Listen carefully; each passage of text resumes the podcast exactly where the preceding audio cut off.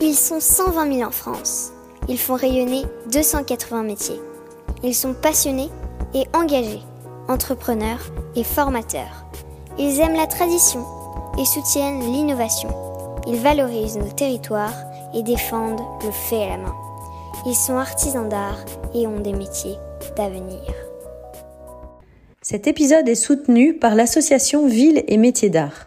Ce réseau regroupe environ 600 communes qui s'engagent entre autres à favoriser l'installation de professionnels des métiers d'art dans la ville, organiser des actions de communication et de sensibilisation, développer le tourisme culturel et accompagner les actions de formation. Bonjour à toutes et à tous, vous qui êtes passionnés d'artisanat d'art. Je suis Odoguet et vous écoutez le podcast Voix de Artisans d'avenir. Avec Philippe Azet, nous avons créé Artisans d'avenir pour que l'artisanat d'art fasse de nouveau partie de notre quotidien. Nous accompagnons les artisans d'art et futurs artisans dans la construction de leurs projets, de l'orientation au développement de leur entreprise. C'est pourquoi nous invitons des artisans d'art à nous faire découvrir leurs réussites, leurs erreurs, leurs astuces de tous les jours et leurs défis de toute une vie. Un dialogue en toute transparence pour que l'aventure entrepreneuriale des uns puisse éclairer et inspirer celle des autres. Pour vous inscrire à nos événements ou pour suivre notre actualité, nos entretiens, nos témoignages écrits, nos ateliers de mentorat, abonnez-vous à nos pages Artisans d'avenir sur Instagram, Facebook et LinkedIn.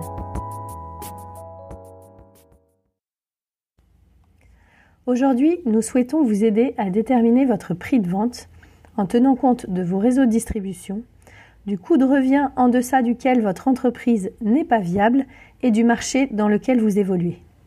Car vendre au bon prix est au cœur de la stratégie d'une entreprise artisanale. Dans cet épisode, nous avons invité deux artisanes qui ont revu leur stratégie de prix en s'apercevant que leur entreprise n'était pas rentable et Christine Dubuisson qui les a accompagnées. Donc nous avons Yael Malignac qui a créé avec son compagnon Guillaume Descoings Atelier Passage Secret. Ils conçoivent des créations en porcelaine et des objets uniques destinés à des projets inédits d'architecture. Nous avons également Estelle Madjak qui explore l'acier et crée des sculptures murales en acier patiné pour des projets destinés aux hôtels et aux restaurants notamment. Elle travaille également en collaboration avec l'artisan ébéniste Romuald Fleury sous la marque Studio Pluriel, Design et Poésie. Enfin, nous avons la chance d'avoir Christine Dubuisson, qui est cofondatrice d'Améade, elle est consultante et formatrice, spécialisée dans l'accompagnement au développement commercial des professionnels métiers d'art depuis 30 ans et depuis près de 15 ans, elle a développé une expertise et des outils pour aider les créateurs à vendre au juste prix. Donc Yael, commençons. Est-ce que tu peux nous expliquer, euh, pour qu'on comprenne un peu ton activité, quels sont tes réseaux de distribution euh, et quelles pièces tu destines à quel réseau de distribution? Bonsoir tout le monde. Alors en fait, euh, aujourd'hui, on a deux réseaux de distribution. Euh, on a un réseau de distribution professionnel, euh, donc qui est plutôt qu'on va rechercher plutôt à travers des salons où on rencontre des professionnels de la décoration, de l'architecture, de l'architecture d'intérieur et des galeries. Et dans cette, euh, ce réseau-là, on vend plutôt euh, des grands projets euh, sur mesure et, et des objets d'art, des pièces uniques avec des, des savoir-faire techniques poussés. Et on a un réseau grand public à travers euh, tout d'abord euh, une galerie euh, associative qu'on a sur la ville de Limoges, la, ville la plus proche de chez nous, et à travers aussi des salons grand public. On n'en fait pas énormément, quatre, trois, quatre par an, très ciblés métier d'art euh, haut de gamme. Euh, mais euh, voilà, à côté de ça, ce réseau grand public, il est plutôt sur des pièces très diverses, du luminaire, de la de l'objet décoratif, comme tu l'as dit, Aude, des veilleuses. et, et, également, on travaille en direct à cette occasion-là avec le grand public sur des projets sur mesure aussi, la plupart du temps sur du luminaire. Et alors, pourquoi tu as décidé, pourquoi toi et ton conjoint, vous avez décidé d'allouer certaines pièces à certains réseaux? Est-ce que c'est une question de stratégie de prix? Et comment ça s'est traduit?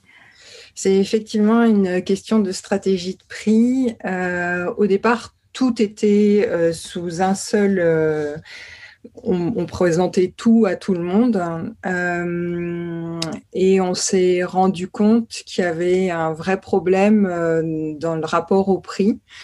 C'est-à-dire que certaines pièces euh, marchaient très bien auprès, auprès du, du, grand public directement en prix sorti d'atelier, mais que dès que on les mettait en c'est ce prix-là, prix sortie d'atelier, on va dire, euh, qui normalement était notre prix professionnel, qu'on se mettait la marge grand public euh, et qu'on multipliait le prix par deux, et ben on se rendait compte qu'on n'avait pas du tout, euh, plus du tout notre public et que vraiment on était, c'était plus du tout possible pour nous de vendre en, direct. Les prix étaient trop élevés.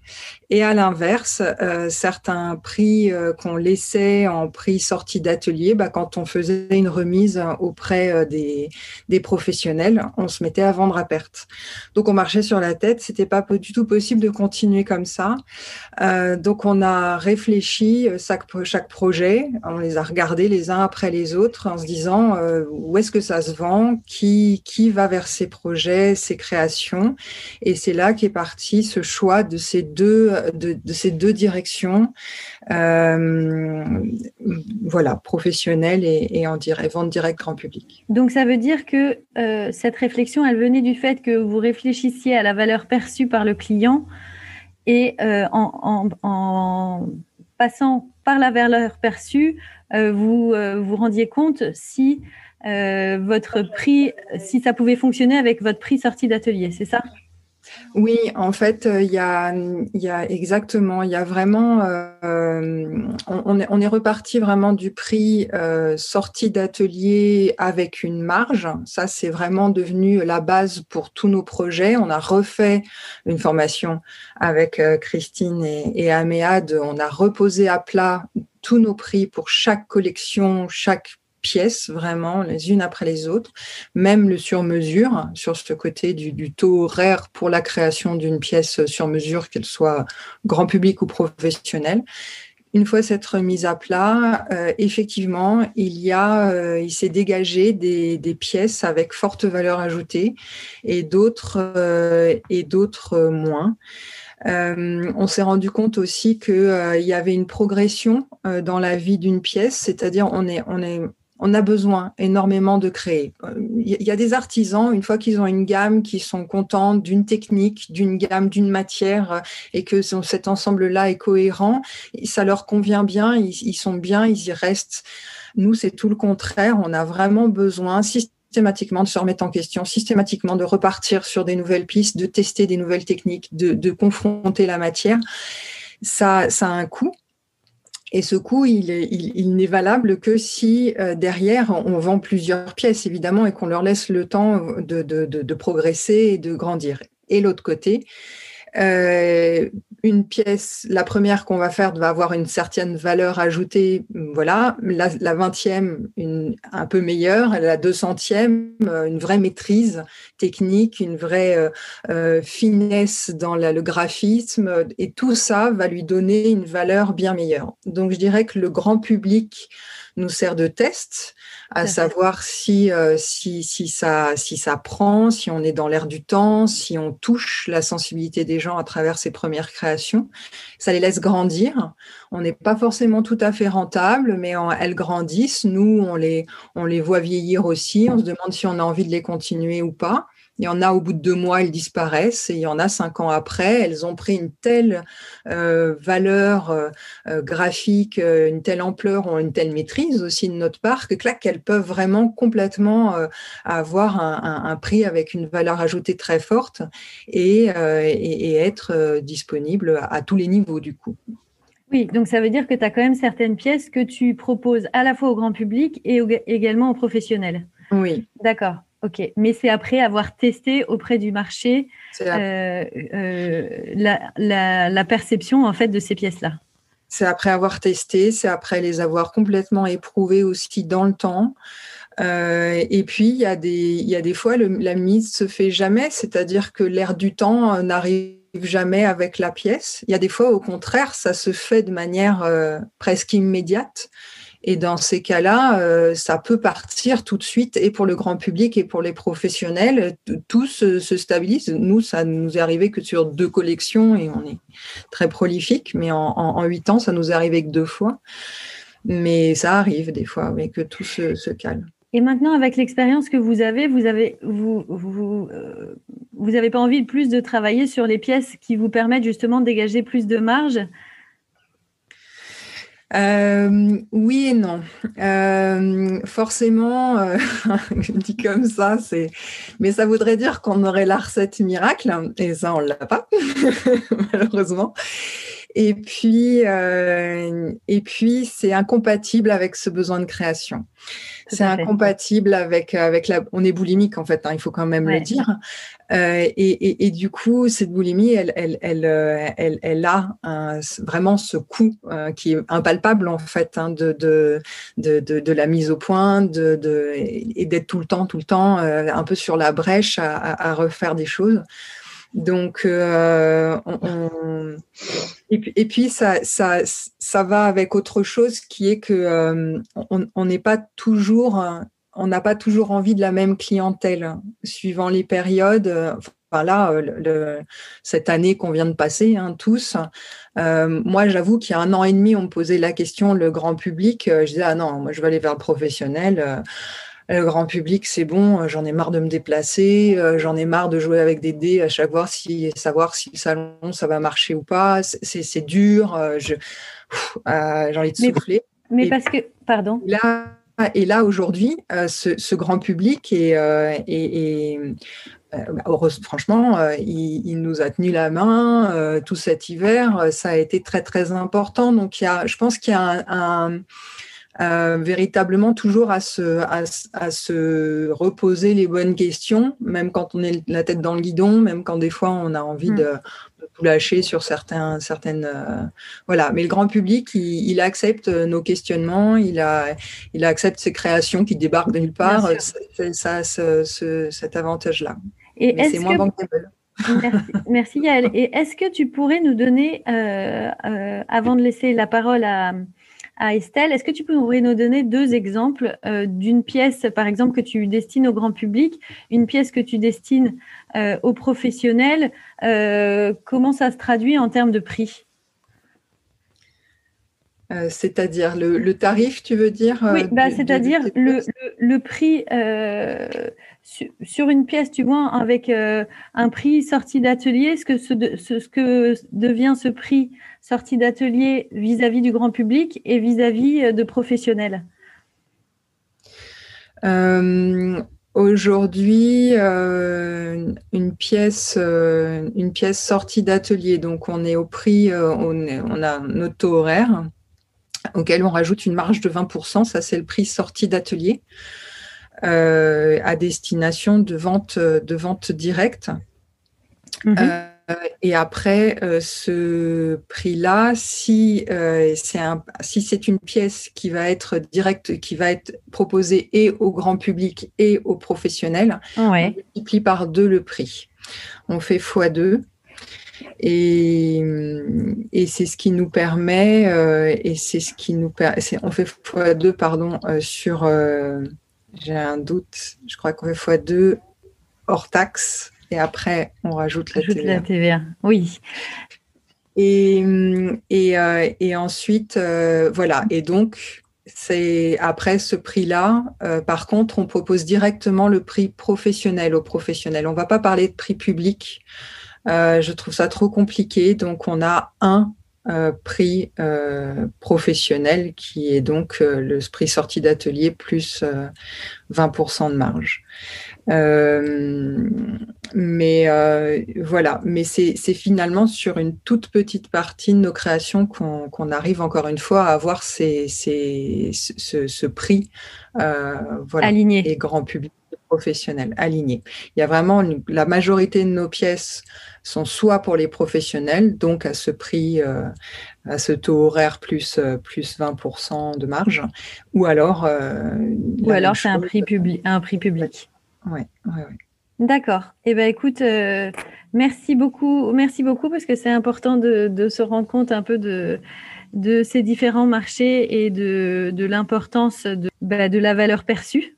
Et finalement, c'est en se rendant compte de, de, la valeur perçue que vous avez changé de, de stratégie de prix, que vous n'aviez pas rencontré le, le, public qui vous permettait finalement de vivre de, de ce que vous faisiez. Oui. Fabriquer. Ok, bah écoute, merci beaucoup Yael. On va laisser passer, on va laisser la parole à, à Estelle. Donc Estelle, est-ce que tu peux nous expliquer comment toi tu calcules ton taux horaire et finalement euh, l'erreur un peu que tu avais faite quand tu as changé ton, mode de calcul euh, du taux horaire? Alors, bonsoir. Euh, en fait, moi, bah, pareil que hein, j'ai aussi suivi une formation euh, avec Améade ici. Euh, en fait, à un moment donné, j'ai eu le besoin euh, bah, de structurer un peu mon prix et d'arrêter de le faire un petit peu, euh, un petit peu à la louche, en estimant euh, vaguement mon temps de travail, mon coût matière. Et puis finalement, cette formation m'a permis de prendre conscience que euh, dans, dans, le calcul du prix, il y a aussi le temps qui n'est pas productif d'atelier à prendre en compte euh, et que donc sur euh, globalement, euh, euh, j'ai plus, je crois, c'est 250 jours par an travaillés. Euh, il y a aussi des jours ben, pour la communication, pour la compta, pour les devis, pour la créa, qu'il faut aussi rémunérer. Et en fait, ce, ce calcul de prix, il m'a permis ben, de pouvoir dédier sereinement des jours non productifs ateliers, euh, de, de, parce que finalement, maintenant, ils sont payés ces jours-là. En les intégrant dans le calcul du prix, eh bien, je, je, j'arrive à un taux horaire qui inclut ces jours off atelier, en fait. Et tu dédies combien de temps de, de fabrication à ton atelier? Euh, ben sur euh, après évidemment c'est fluctuant en fonction aussi des, des projets mais euh, je dirais que globalement il y a une centaine de jours par an qui sont dédiés euh, bah, à tous les à côté hein, qu'on on a tous euh, sur le oui la communication la créa la compta la prospection voilà. Une centaine de jours ouais comment tu calcules ton taux horaire concrètement? Ben En fait, moi maintenant, j'ai mon taux horaire puisque j'ai listé toutes mes charges. Euh, on a divisé ça par le jour, le, nombre de jours productifs. D'accord. Euh, et du coup, j'ai un taux horaire que j'applique en fonction des projets euh, qui me sont confiés. En fait, moi, je travaille essentiellement sur projet, ce qui fait que, ben voilà, la, bon, la difficulté, c'est d'arriver à bien estimer son temps, évidemment. Mais, mais voilà, en fait, j'applique un taux horaire qui est, qui est toujours le en fin de compte. D'accord. Il n'y a pas de taux horaire. Ton taux horaire ne varie jamais en fonction d'un client ou d'un autre. C'est non. Et en fonction d'un type de projet non plus. Parce que, si, parce que ton temps de recherche, est-ce que ton temps de recherche est toujours le même, quels que soient les projets?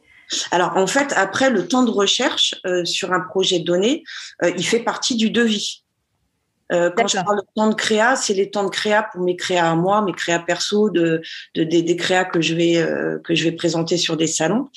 Euh, mais mais finalement, après, quand un projet m'est confié, j'essaye d'estimer. Bon ben voilà, je vais avoir deux jours de, de, croquis, de plans, de éventuellement de vue 3D. et puis, puis, du coup, j'applique le même taux horaire bah, sur cette partie du devis en fait. Tout à fait. Donc comme ça, tout est tout est intégré. Et, et quand tu quand as revu ton taux horaire, euh, tes clients, comment tes clients ont perçu cette révision du taux? Alors, ben moi j'ai un peu j'ai un peu de la chance parce que finalement, euh, comme je travaille beaucoup sur projet, euh, finalement ça, ça, ça, passe assez inaperçu puisque j'ai pas une, grille de tarifs de tarifs affichés finalement. Donc, euh, donc euh, voilà, j'ai un, un, tarif par rapport à un catalogue, évidemment, mais euh, comme finalement le projet euh, qui va découler d'une création, bah, il est jamais de la même taille, il est, pas les mêmes finitions, et, et, tout ça fait que finalement j'ai pu faire passer, passer même avec même avec un même client. Ça s'est pas présenté. Ça s'est pas présenté, oui, effectivement. Et je, tu, peux nous dire quel est ton taux horaire ou, pas? Je peux dire mon taux jour. En fait, j'ai une fourchette, une fourchette haute et une fourchette basse. alors si c'est en fait mon taux horaire, je suis entre 40 et 60 euros de l'heure. On parlait, tu on parlait de collaboration tout à l'heure parce que tu lances un projet en collaboration avec un ébéniste.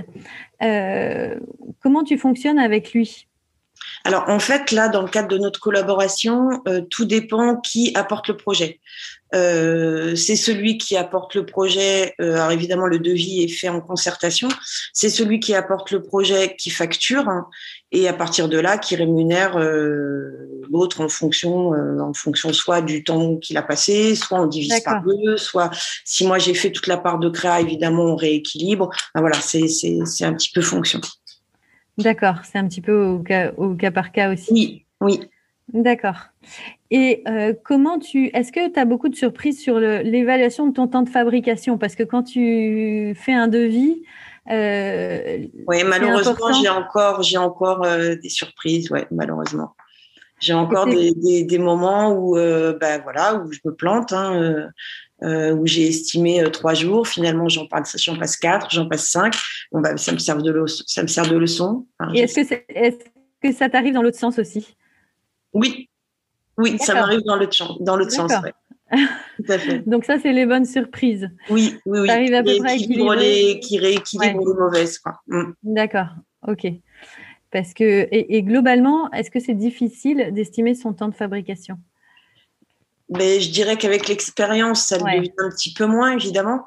Euh, mais encore une fois, hein, euh, là récemment, voilà, j'ai eu un loupé. Bon, ben voilà, c'est comme ça. Euh, voilà, c'est pas pour autant que je vais faire payer le client euh, plus cher parce que je me suis trompée. Enfin, un devis reste un devis et, enfin, moi, en tout cas, il n'est pas question de le, de le, modifier, quoi. Bien sûr. Ok.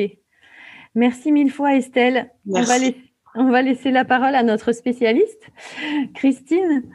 Euh, est-ce que Christine, tu peux nous récapituler euh, du coup comment se calcule un prix final, le prix que tu annonces à tes clients, comment tu le calcules? Alors, il y a évidemment un certain nombre d'étapes. La première étape, c'est déjà de déterminer un coût de revient qui est le prix en dessous duquel l'atelier ne gagne pas d'argent. Euh, donc, c'est, je dirais, le prix d'équilibre, le prix, le prix plancher.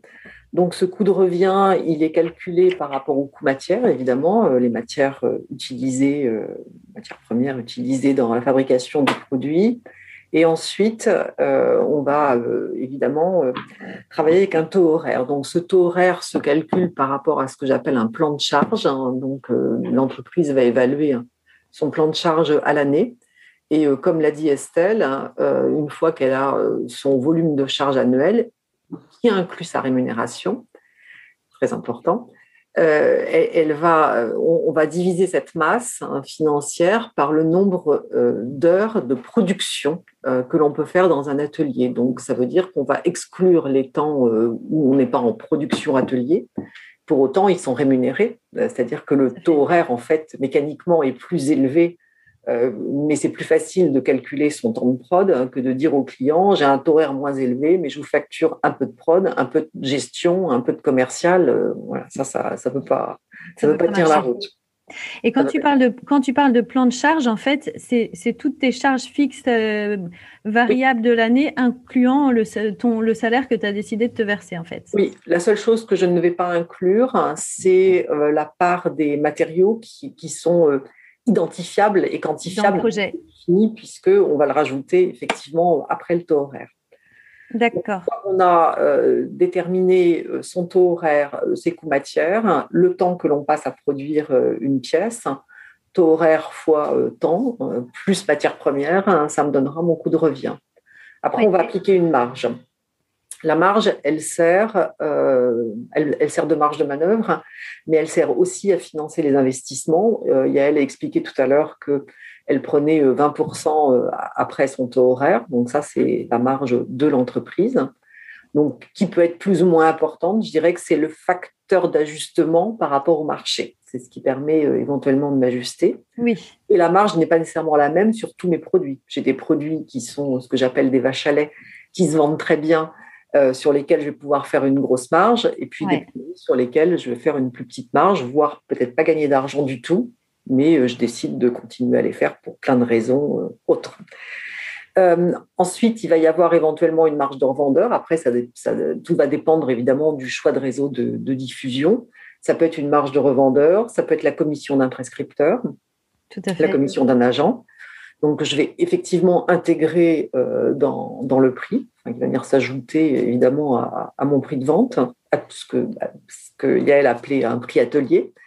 Et donc, qui va, ce prix atelier, en gros, c'est un prix pro auquel je vais ajouter la marge des intermédiaires, plus la TVA, puisque que je sois assujetti ou non à la TVA, ça va impacter mon coût de revient puisque je récupère pas la TVA. Mais sur un prix public, il n'y a pas d'impact puisque le revendeur, lui, il est assujetti à la TVA, donc euh, il y aura de la TVA. Et ça, ça mhm. va être mon prix public. Donc, je peux euh, raisonner en, ce que je vais appeler un prix public conseillé, euh, si j'ai des revendeurs, ou alors ne pas donner de prix public conseillé, j'ai moins de maîtrise du prix.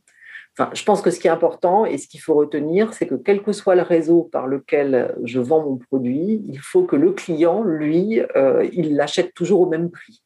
C'est pas au client euh, de. Tout à fait. Euh, en fait, c'est pas le, c'est pas parce que j'achète par un réseau ou par un autre hein, que je dois effectivement avoir un gros différentiel prix. Et le risque, surtout, je le vois par rapport notamment aux galeries, c'est effectivement de de perdre des galeries parce qu'on vend euh, en direct moins cher qu'eux et Bien sûr. une concurrence déloyale. Hum, hum. Donc, une fois que j'ai ce prix de vente, hein, euh, je vais effectivement eh, m'assurer euh, que j'ai un client au bout de la chaîne. Tout à fait. Et juste pour Ajouter, ça va toujours. Et le, le, les 20% de, de, marge que tu... C'est un exemple. J'ai repris, j'ai rebondi sur Oui, tout à fait. Il n'y a absolument pas de chiffre clé tout dépend euh, des investissements, tout dépend de si j'ai calculé mon taux horaire un peu ric-rac ou pas. Oui, tout à fait. Il n'y a aucune règle. Oui, c'est aussi ta variable d'ajustement pour que ton prix de marché soit acceptable aussi, j'imagine. Oui, et une variable. selon les métiers, ça peut inclure d'autres choses. Par exemple, dans la céramique, il y a beaucoup de pertes en ligne, il y a de la casse, il y a... donc mm. effectivement, euh, cette marge peut permettre ça. Et puis, il faut savoir aussi que pour arriver à l'équilibre, ça sous-entend aussi que euh, finalement, je suis en capacité de produire, évidemment dans mes heures de production, mais que je suis capable de vendre toute ma production. Donc, ce pourcentage me permet aussi euh, d'avoir un, temps de production que je ne vends pas. Alors, je le vendrai peut-être l'année suivante, hein, mais, euh, mais quelquefois, on fait du stock qu'on ne vend pas. Voilà, ça couvre aussi tous ces éléments-là. Après, ce chiffre est, est propre à chacun. Ok. Est-ce qu'il existe une grille de taux horaire en fonction du savoir-faire? Non. non, le taux horaire, c'est quelque chose qui est propre à chaque artisan. Chaque artisan a son propre taux horaire, puisque chaque artisan a son propre registre de charge. Donc, un artisan qui a euh, un atelier à l'extérieur qu'il loue, ou euh, qui euh, a son atelier à la maison, et, voilà, qui est chez lui, il n'a pas les mêmes charges. Tout le monde n'a pas les mêmes objectifs de rémunération. Euh, tout le monde ne fait pas des salons euh, nécessairement hyper onéreux. Bon, on a deux exemples avec Yael et Estelle où il y a des investissements salons qui sont importants. Ce sont des entreprises qui exposent sur maisons et objets, etc. il y a des entreprises qui n'exposent pas sur des salons ou des tout petits salons. Évidemment, le plan de charge n'est pas du tout le même, donc le taux horaire n'est pas du tout le même non plus. Et comment c'est perçu par les clients? Mais les clients ne connaissent pas le taux horaire. Mais sur les devis c'est quand même. Mm, mm. Alors, sur un produit, euh, produit fini, le taux horaire ne figure jamais, bien entendu. ça peut être visé par rapport à des projets, par rapport à certains métiers sur projet. Euh, et dans ces cas-là, euh, c'est quand même sur des métiers assez spécifiques où effectivement, il y a de toute façon une espèce d'uniformité. Je vais prendre l'exemple des ébénistes il n'y a pas tellement d'ébénistes mm. qui travaillent euh, dans leur grenier. En général, euh, ils ont un atelier, euh, ils ont des investissements machines assez lourds. Donc finalement, ils arrivent à avoir à peu près le même taux horaire. Après, ce qui va changer, c'est aussi Paris ou grande ville et province, parce qu'effectivement, les coûts de loyer ne sont pas du tout les mêmes, donc les taux horaires ne sont pas les mêmes. Un ébéniste parisien, il facture beaucoup plus cher de l'heure qu'un ébéniste au fin fond de ma Normandie. Bien sûr. OK. Le talent, l'expérience, parce que finalement, dans le travail manuel, euh, on, en, revient toujours au temps de fabrication. Mais comment on valorise le, le, reste? Ben, Je ne sais pas ce qu'est le reste, Aude. Le reste, bah, ça. ce que je veux dire, c'est que c'est un jugement de valeur hein, qui est personnel et c'est une perception du client. Euh, ce n'est pas moi qui peux dire à un artisan, toi, tu as de la valeur, tu peux facturer cher. Ça marche pas comme ça. Le talent, c'est quelque chose qui n'est pas palpable. Euh, moi, je n'ai pas le monopole du bon goût, euh, donc je ne peux pas dire hein, ce qui est talentueux ou ce qui ne l'est pas. En revanche, les un ressenti personnel, mais qui reste un, un, ressenti personnel qui est lié à l'émotion que l'on a par rapport à un produit métier d'art. Donc à partir de là, euh, il a, c'est, le rapport émotion-client euh, qui fait la valeur d'une pièce. D'où l'importance, comme le disait euh, Estelle ou Yael, bah, de tester, de tester son, produit auprès du marché pour appréhender en fait la valeur perçue par le client et, essayer de, pouvoir ajuster son, prix en fonction de la valeur que perçoit son client. Oui, dans le, jargon marketing, on parle de benchmarking, c'est-à-dire qu'il est important d'aller voir quels sont aussi euh, les prix pour des produits, euh, on va dire, similaires ou dans la même mouvance.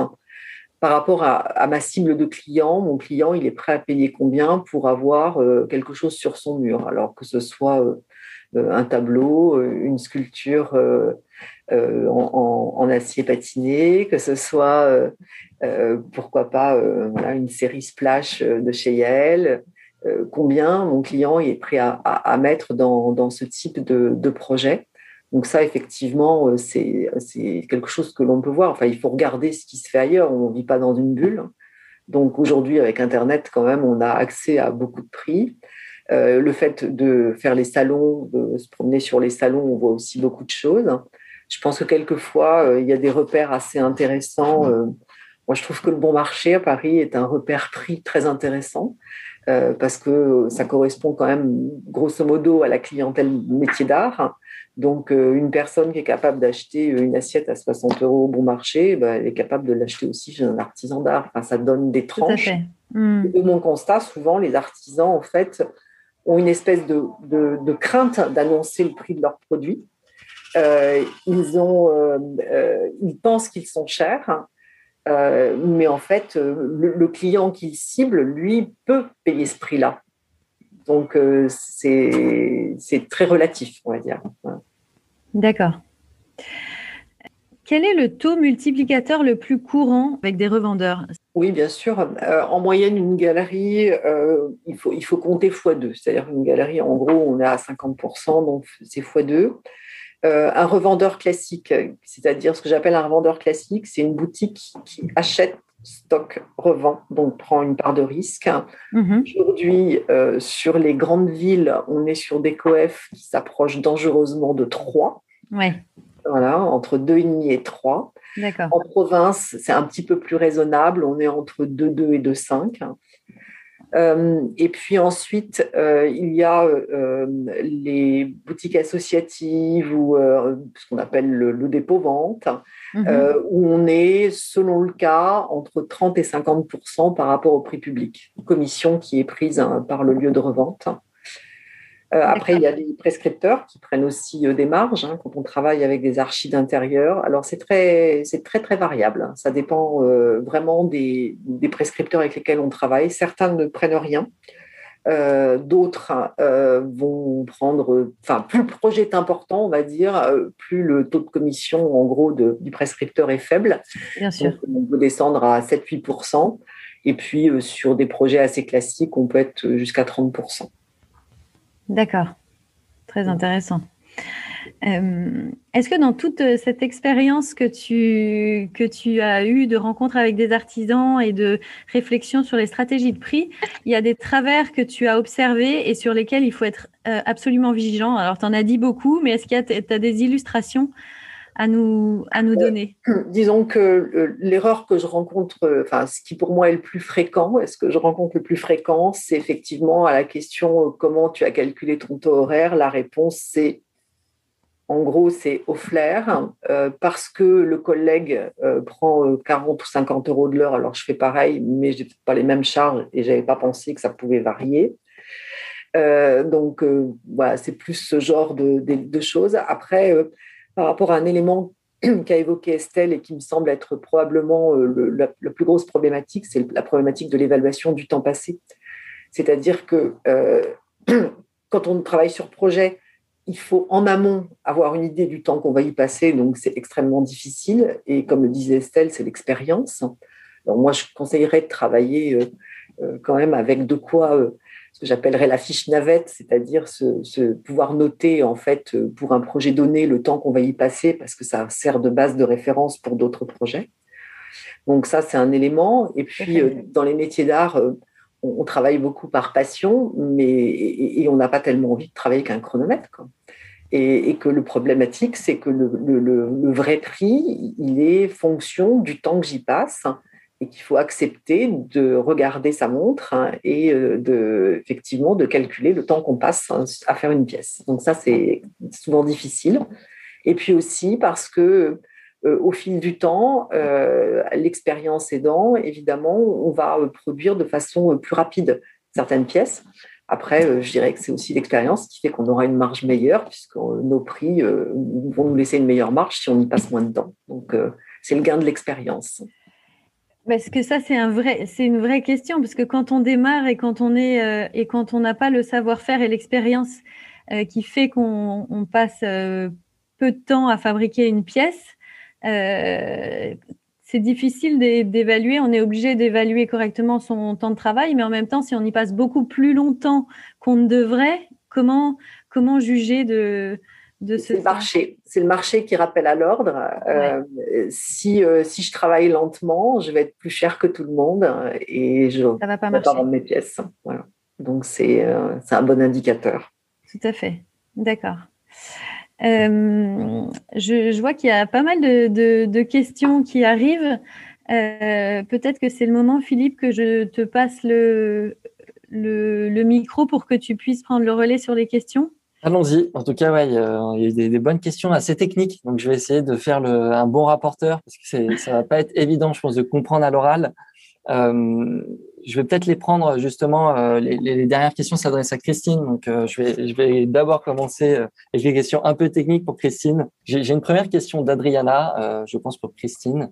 Est-ce que dans le taux horaire, du coup, on doit compter toutes les charges fixes et variables et le salaire, mais pas les consommables Alors, dans les consommables, il y a plusieurs choses je, vais reprendre l'exemple de l'ébéniste. Euh, dans ses consommables, il va avoir euh, des vis, de la colle, etc. Ça, ça pour moi, ça rentre dans, ce que je vais appeler mon plan de charge global, parce que je ne vais pas euh, pièce par pièce identifier ce que j'ai mis comme colle ou peut-être même comme vernis, etc. Mais je ne vais pas faire rentrer dans ce plan de charge les, matériaux même que j'utilise, par exemple, même si j'achète de la quincaillerie pour, un meuble, le bois, etc. Ça, effectivement, je ne vais pas le, euh, vais pas l'intégrer dans mon plan de charge et dans mon taux horaire, puisque je vais pouvoir le calculer indépendamment. D'accord. Il y a une autre euh, question de Virginie.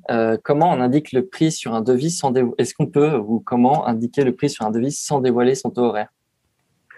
Alors, ça dépend des métiers. Il y a des métiers où, on va effectivement dévoiler le taux horaire euh, et, je trouve que ça a des avantages et des inconvénients.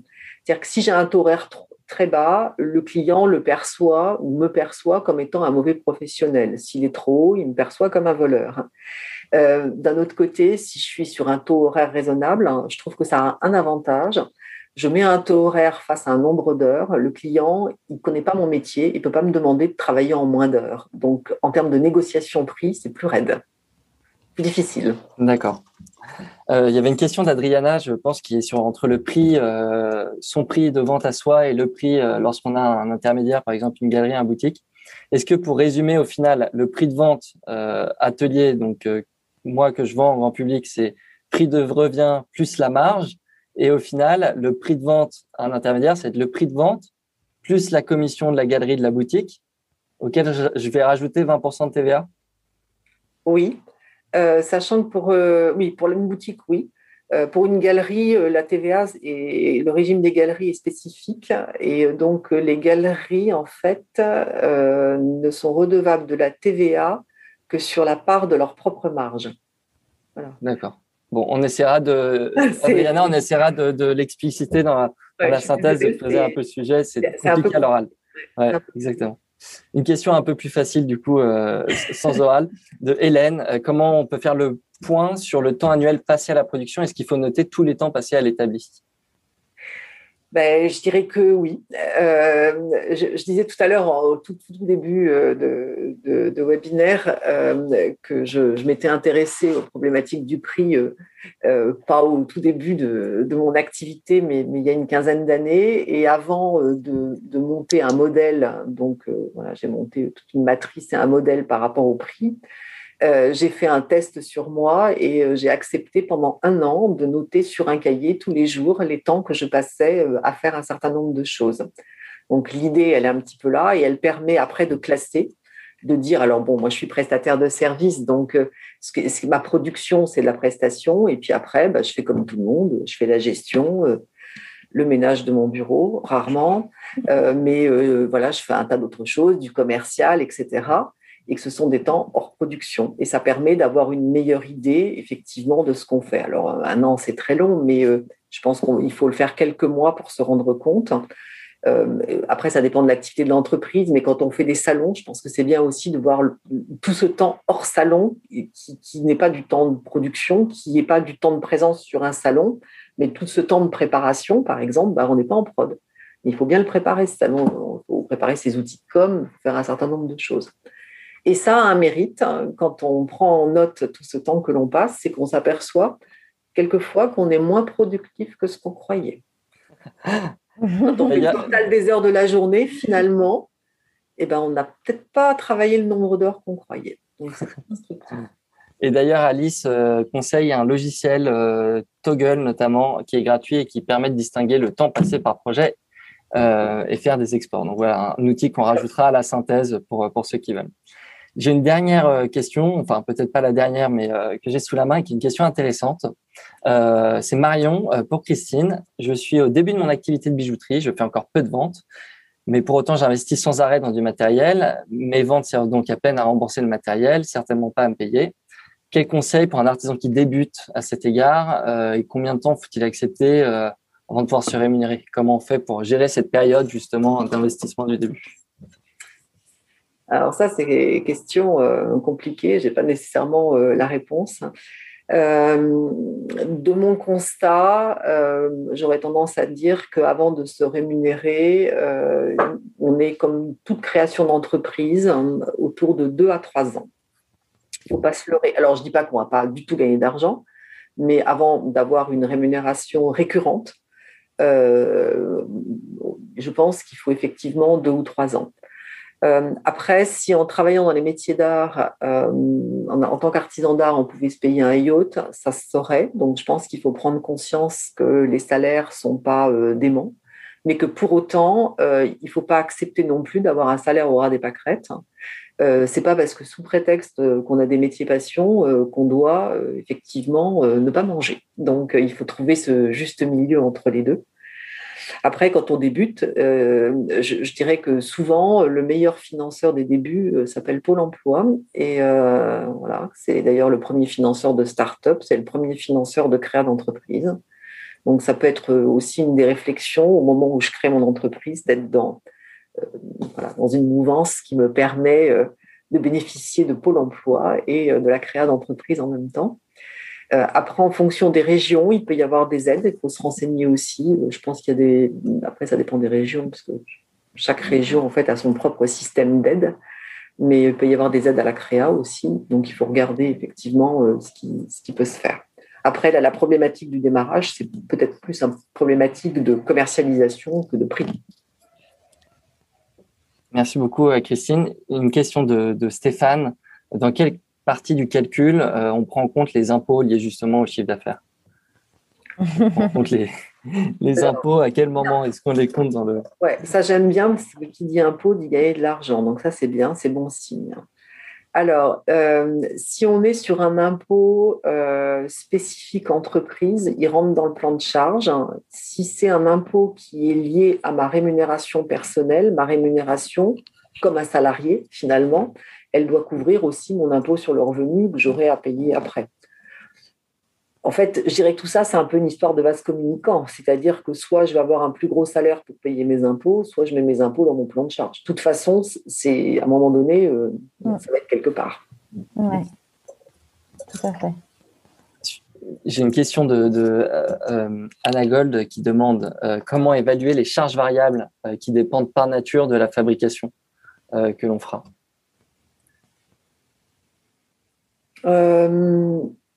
ouais, alors après, je peux, difficilement répondre parce que chaque métier a un registre de charges variables différent. Euh, ce qu'on fait nous souvent, euh, quand on, d'abord, je, trouve que globalement, euh, dans les métiers d'art, il y a relativement peu de charges variables déjà, et qu'on fait une évaluation par rapport. quelquefois, on, si on n'a pas une référence euh, suffisante, on fait une évaluation. Je prends euh, l'exemple des céramistes. Je sais pas, ils vont avoir euh, une note de gaz assez importante, par exemple, d'électricité. Ils ont besoin d'énergie. Là, évidemment, c'est fonction de la production. Plus je produis, plus je fais de four, plus ça coûte cher. donc, soit on peut raisonner en coût four et, et, finalement avoir un coût four qui est comme un coût matière première, donc euh, qui va être variable cette fois-ci. Donc je ne vais pas intégrer dans mon plan de charge, mais que j'intégrerai dans dans mon calcul final de produit. C'est une option. L'autre option, c'est de se dire, euh, quand je fonctionne normalement, je fais euh, X four, donc j'ai X consommation. Et, à ce moment-là, mes charges variables, je les transforme quasiment en charges fixes. Mais je n'ai pas de recette miracle. D'accord. Merci beaucoup, Christine. je profite des dernières minutes pour, poser la question à Yael. Euh, euh, alors j'ai une question. Alors pour euh, autant Yael que Estelle d'ailleurs. Est-ce qu'il vous est arrivé de concerter d'autres artisans pour vous aider à estimer le temps passé justement à la création?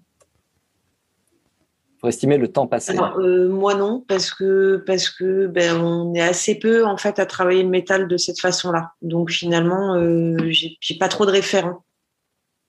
D'accord. Euh, nous, à l'inverse, on, a passé euh, euh, nos 15 premières années de vie professionnelle dans le monde de l'industrie. donc, c'est d'ailleurs une partie de notre, notre travail, notre outillage de base de départ vient du monde de l'industrie. Et donc, ça a effectivement été un, un, point de départ dans notre réflexion de ce que de, voilà, du, taux horaire, en tout cas, euh, pratiqué dans l'industrie pour une production qui, à l'arrivée, n'est pas du tout la même que la nôtre. Mais ça nous a servi de base pour tout ce qui est la part outillage de notre travail. Et après, effectivement, on a, on a posé énormément de questions, euh, tout corps de métier confondu, euh, à chaque personne avec qui on osait poser la question hein, euh, du, taux horaire, sur la, que ce soit sur la partie conception de projet ou sur la partie création. Et, effectivement, il y a quand même une, moyenne de taux horaire hein, qui, se retrouve et qui après augmente avec aussi la le, la, on va dire la reconnaissance de l'artisan. Euh, voilà, nous, notre, on a la chance d'avoir été euh, suivis. On a un mentor depuis le départ euh, qui s'appelle Étienne Moya et, qui a commencé son activité dix ans avant nous et qui nous a vraiment complètement guidés à nos tout tout débuts. Ça a été extrêmement précieux pour, pour, avancer et sur ce côté-là, sur ce côté du prix, euh, j'avais vu dans les, il y a, souvent ce, terme de syndrome de l'imposteur qui revient, qui est quelque chose qu'on a vraiment vécu à nos débuts. Euh, je fais quelque chose, je le trouve très beau, mais euh, j'ai envie de le donner parce que c'est trop difficile de le vendre. Et ça, c'est vraiment des choses très précieuses d'en discuter avec les autres autour de soi sur ces salons. À chaque fois qu'on a l'occasion de croiser euh, les autres artisans parce que voilà, c'est pas quand on se retrouve devant notre compte en banque vide qu'il faut se rendre compte que euh, que ah tiens à un moment donné je suis censée gagner ma vie parce que c'est mon métier. C'est sympa de s'en rendre compte avant en fait, ça s'évite quand même pas mal de bazar. Merci beaucoup Yael. J'ai euh, deux autres questions euh, pour toi. c'est des questions d'Adriana par rapport au fait d'avoir deux publics différents euh, est-ce que la production des pièces change et comment tu justifies euh, le prix du public euh, qui intègre 50% du, enfin que tu doubles pour pour les professionnels? Comment tu, justifies justement le, calcul que tu nous as décrit tout à l'heure? Donc il y a deux questions. La première, est-ce que la production des pièces change entre les deux publics? La, production des pièces change. Euh, c'est très, on est vraiment dans un cas très particulier en fait, parce que le fait de travailler euh, des pièces sur mesure, euh, le fait de et à la fois d'avoir à côté de ça des collections, on va dire plus, plus courante. C'est là hein, qu'il a fallu qu'on sépare les choses. C'était bien parce que, parce que tout était compliqué à, et, et que les choses s'adressaient à des publics différents. Donc c'était bien pour ça qu'il y a la séparation entre nos pièces professionnelles et nos pièces grand public. Euh, et, effectivement, il n'y a que très peu de nos pièces euh, grand public euh, que l'on peut vendre également à des professionnels qui sont des pièces que l'on, comme disait Christine, il faut que le prix soit le même pour tout le monde à l'arrivée.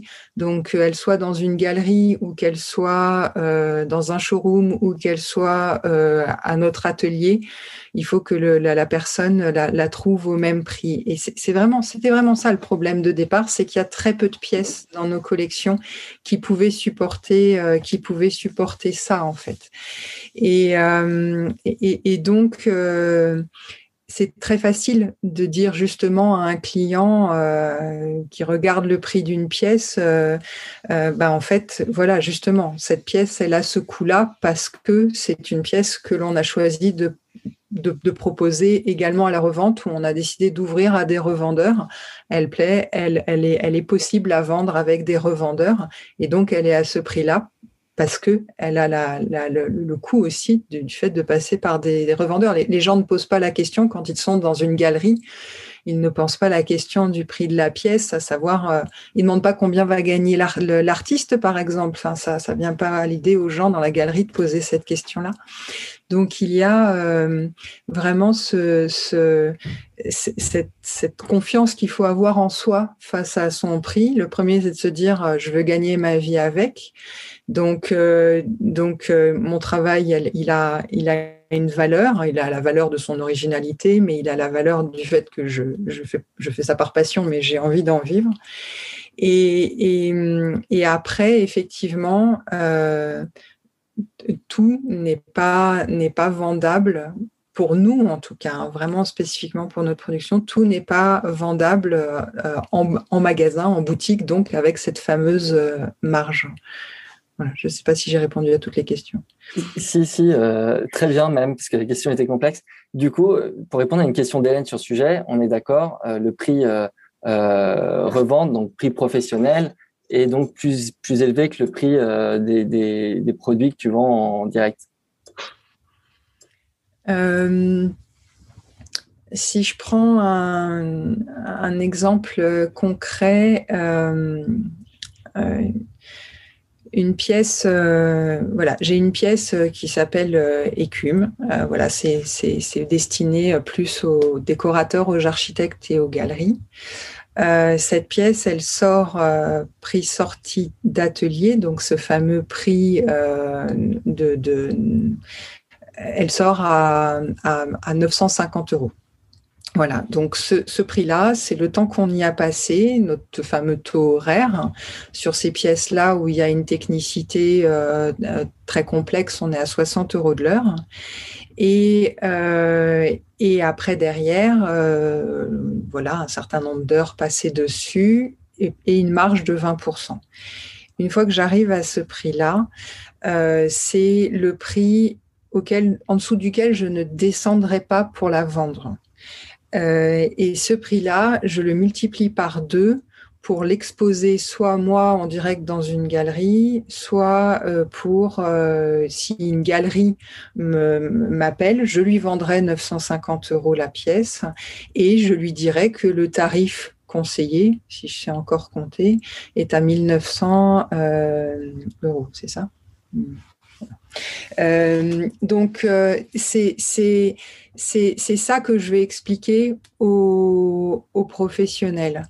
Mais, euh, mais, mais, si le professionnel, lui, dans sa galerie, il a envie de la mettre à 2300 euros, je ne pourrais pas l'empêcher de le faire. Moi, je vais tout border pour que la personne, qu'elle vienne me voir en direct ou qu'elle vienne ou qu'elle passe par cette galerie, je vais tout faire pour que ça soit ce même prix affiché, on va dire à 100 euros près ou à 150 euros près, hein, mais, mais que ce soit ce même prix affiché.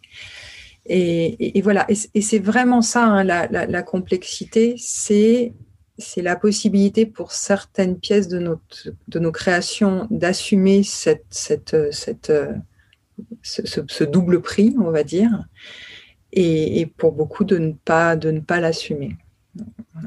Donc, euh, j'espère que ça aura répondu à la question euh, du coup euh, d'Hélène. Donc, le, prix final conseillé est effectivement plus élevé que celui qui sort de l'atelier. Cécile qui rebondissait sur les devis, euh, qui peut peut-être intéresser beaucoup de personnes. Euh, il existe une page Facebook pour dépanner quand on établit un devis qui s'appelle Au secours, j'ai un devis à faire. Donc voilà, très, très beau nom de groupe à celui qui l'a choisi. Et euh, peut-être on peut finir sur cette question d'Elodie pour, pour Christine. J'utilise beaucoup de matières premières que je récupère. Est-ce que je dois les valoriser dans mon prix? C'est des choix. C'est possible.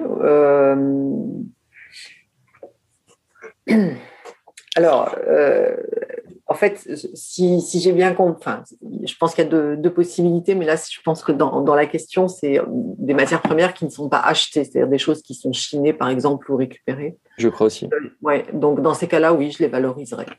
Parce que euh, c'est une histoire aussi de vision long terme. Le prix, c'est pas quelque chose de court terme, hein, c'est une stratégie de long terme.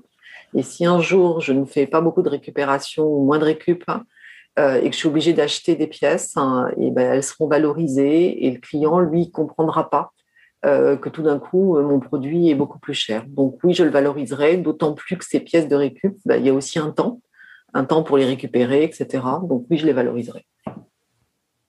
Merci beaucoup, Christine, Estelle, Yael.